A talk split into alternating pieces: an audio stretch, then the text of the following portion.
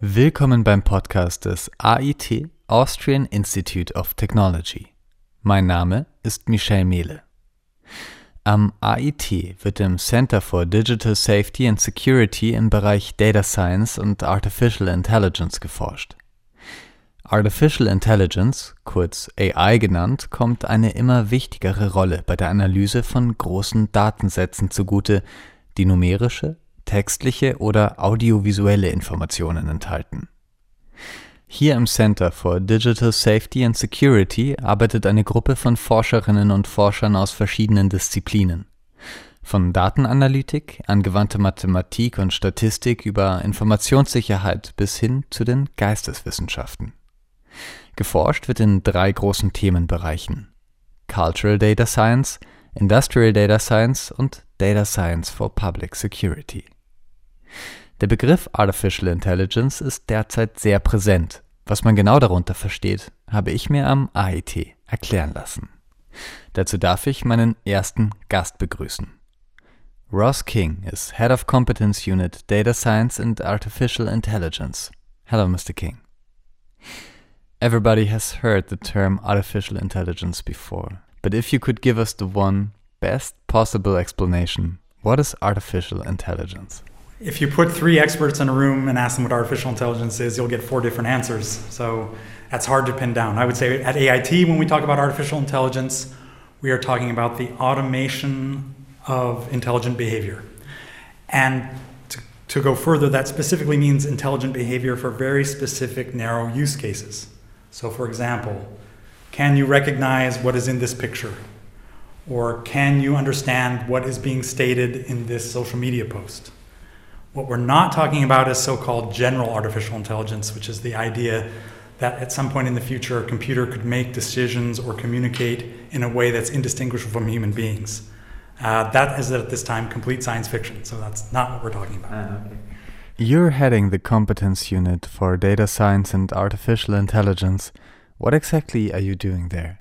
So, data science is first in our name, and that's from our background and history where we come from. So, data science is the most, most important aspect for us. And data science for us means extracting information, or even better, knowledge from a large volume of heterogeneous digital data sources artificial intelligence is a toolbox that you can apply to help in the data science process.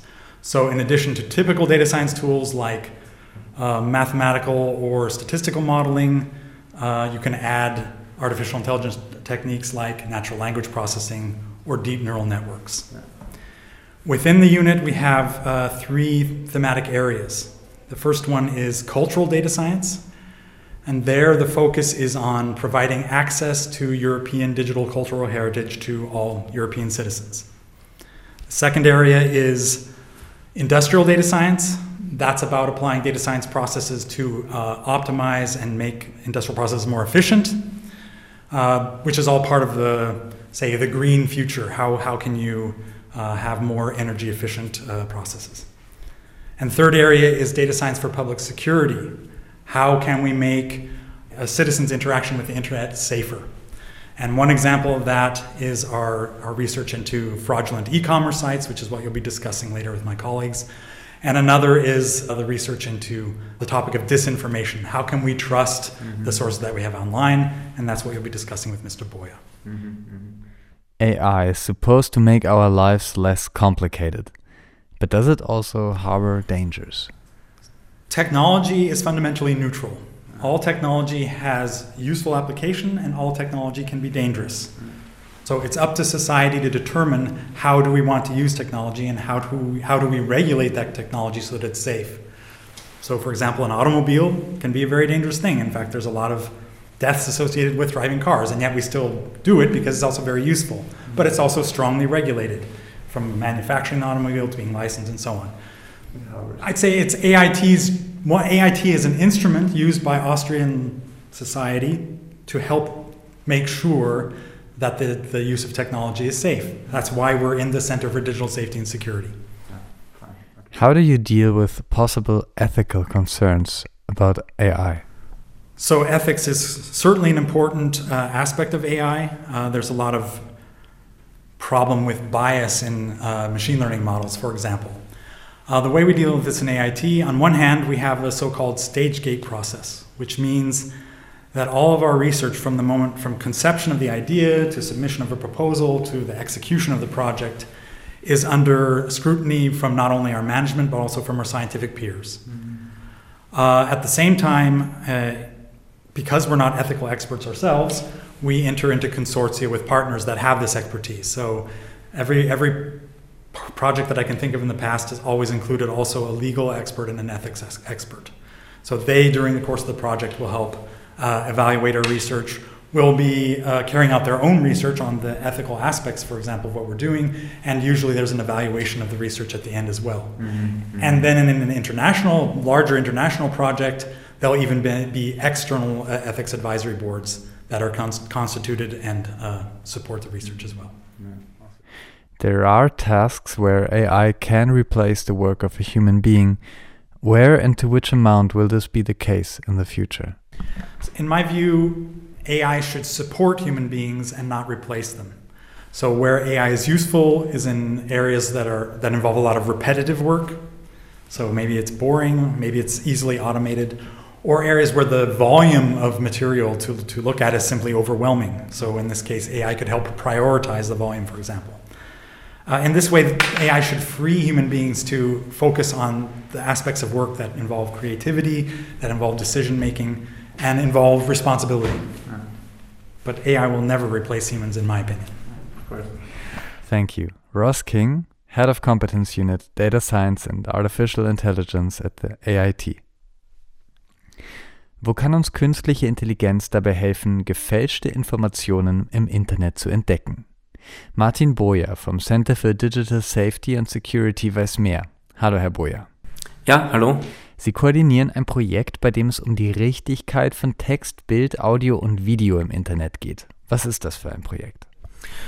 Ähm, ja, ich äh, darf ein KIRAS-Projekt leiten. Und zwar KIRAS, das ist das österreichische Förderprogramm äh, für Sicherheitsforschung. Und das Projekt, das ich äh, koordiniere, äh, heißt Defalsify. Defalsify steht für Detektion von Falschinformationen mittels Artificial Intelligence. Und das Ziel unseres Projekts ist es, äh, ein Werkzeug zu demonstrieren, mithilfe dessen man äh, digitale Inhalte im Internet analysieren kann und dann eine Empfehlung bekommt, wie vertrauenswürdig diese Inhalte sind, ob die eventuell gefälscht wurden oder nicht. Ja. ja. Also wir arbeiten da mit, äh, insgesamt sind wir neun Projektpartner. Ross King hat vorhin schon erzählt, es äh, sind äh, von der sozialwissenschaftlichen und rechtlichen Seite Forschungspartner dabei. Vielleicht einer der wichtigsten technischen Dinge da in dem Projekt ist, dass wir versuchen, diese Resultate unserer Einschätzung in für Laien verständliche Form zu präsentieren. Wie funktioniert das genau? Wie stellt man die Richtigkeit von Bild, Video, Text und Ton im Internet fest? Ich glaube, dass man das nicht so sagen kann.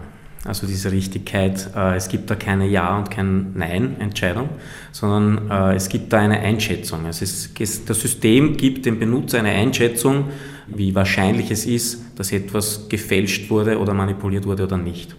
Man darf sich das nicht so vorstellen, als gäbe es da so diesen einen Algorithmus, der mit der künstlichen Intelligenz arbeitet, sondern wir verwenden hier eine Vielzahl von Analysemethoden, die wir in einem System vereinen und man bekommt sozusagen eine Gesamteinschätzung von allen diesen Methoden. Das ist auch wichtig, weil diese Fälschungs- oder Manipulationsmethoden sind sehr vielfältig und da gibt es nicht so diesen einen Stein der Weisen äh, oder diesen einen Algorithmus, der diese Aufgabe lösen könnte. Ist es überhaupt möglich, dass man Original und Fälschung immer voneinander unterscheiden kann? Ich würde sagen, nicht immer. Also so wie Sie die Frage stellen, würde ich sagen, nein. Aber, und das ist die gute Nachricht, es gibt sehr wohl Forschungsansätze, eine Reihe von Forschungsansätzen, die bei vielen äh, Manipulationen und bei vielen Arten von digitalen Medien sehr wohl aussagekräftige Resultate liefern. Aber, und das ist auch eine unserer Aufgaben, diese sind nicht unbedingt jetzt verfügbar oder so leicht zugänglich für, für Sie und für mich. Es gibt jetzt keine Webseite im Internet, wo ich etwas hochladen könnte oder einen Text hineinkopiere und dann die Maschine befrage. Äh, es gibt sehr wohl äh, auch technische Mittel dafür. Ich denke, die Aufgabe hier ist es, sie erstens zugänglich zu machen und zweitens aber auch verständlich. Wie haben Normalbürger ohne wissenschaftliches oder technisches Know-how die Möglichkeit, falsche Quellen im Internet zu entlarven? Ja, da muss ich jetzt ein bisschen von der technologischen Seite weggehen in meiner Antwort. Denn ich glaube, dass es notwendig ist, dass man zunächst dafür sensibilisiert ist, dass nicht jeder Inhalt, den man vorgesetzt bekommt, automatisch wahr ist oder falsch. Also, oder gar frei von den Interessen von Institutionen oder einzelnen Personen. Äh, ich glaube, das ist wirklich der erste Schritt. Denn erst dann würde man sich dazu entschließen, dass man sagt, okay, gibt es vielleicht ein Werkzeug, das mich dabei unterstützt oder das mir eine Empfehlung abgibt? Oder gibt es eine Faktenchecker-Webseite, wo ich mich informieren kann? Oder gibt es von diesem Social-Media-Anbieter vielleicht eine Einordnung, ein, keine Ahnung, ein Zertifikat dafür? Wurde das geprüft oder nicht? Ich glaube, das steht wirklich am Beginn. Äh, und wenn man dafür sensibilisiert ist, dann wird man automatisch auf die Idee kommen, sich Hilfe zu suchen. Ob das dann technologische Hilfe ist oder ob das dann eine Faktenchecker-Webseite ist oder wie man das auch immer macht. Ich glaube, das ist äh, dann der logische zweite mhm. Schritt. Das Bewusstsein zuerst. Genau, ja. Dankeschön, Martin Boyer. Dankeschön. Meine letzten Gäste sind Olivia Dinika und Andrew Lindley vom Center for Digital Safety and Security am IT.